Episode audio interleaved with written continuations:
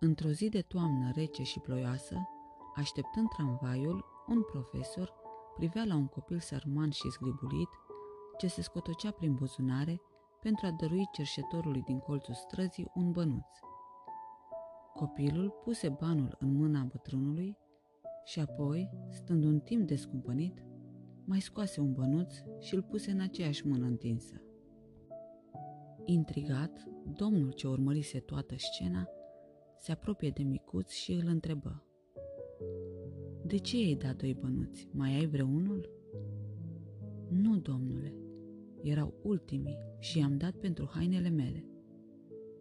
Mi-a spus părintele la biserică și sora mea că cerșetorii sunt slugile lui Dumnezeu, care îi spun tot ce primesc de pomană de la noi și atunci Dumnezeu ne dăruiește și nouă cele de trebuință.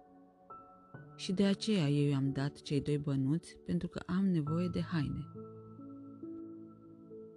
Îngerașule, e adevărat ce ți-a spus sora ta. Haide să luăm hăinuțele pe care ți le-a trimis Dumnezeu, spuse Domnul. Și luându-l de mânuță, merseră în magazinul de alături.